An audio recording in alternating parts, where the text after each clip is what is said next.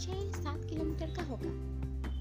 बचपन में जब हम छोटे थे, मैं और मेरा भाई माँ के साथ अपनी नानी के घर जाया करते थे और वो भी पैदल चल के। हमारी नानी को एक चॉकलेट बहुत पसंद था। सिर्फ़ हमारी नानी को नहीं, वो चॉकलेट हमें भी पसंद थी और आज भी हमें उस चॉकलेट पसंद है।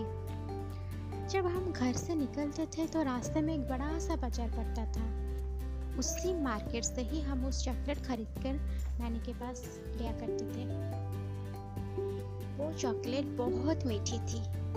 ऑरेंज सेब वाली का वो चॉकलेट और दिखने में कलरफुल वाली, जैसे लग रहा था कि एक इंद्रधनुष को हम खा रहे थे।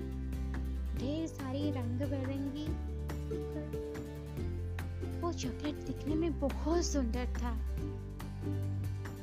जब हम उस कलरफुल वाली चॉकलेट को हमारी नानी के हाथ में देते तो हमें लगता था कि हमारी नानी एक इंद्रधनुष को पकड़ के रखती है। हमें आज भी याद है उस चॉकलेट का स्वाद। हम जब चॉकलेट हमारी नानी को देते तो वो बहुत खुश हो जाती थी। और हमारे लिए भी वो चॉकलेट छुपा कर रखती थी। और धीरे धीरे नानी बूढ़ी हो गई। और उन्होंने चॉकलेट नहीं खा पाई, क्योंकि उनका दांत गिर गया था।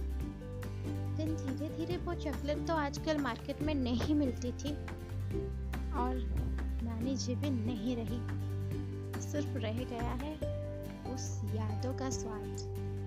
उस यादों वाली स्वाद आज हमें भी याद है। और उस नानी के लिए चॉकलेट।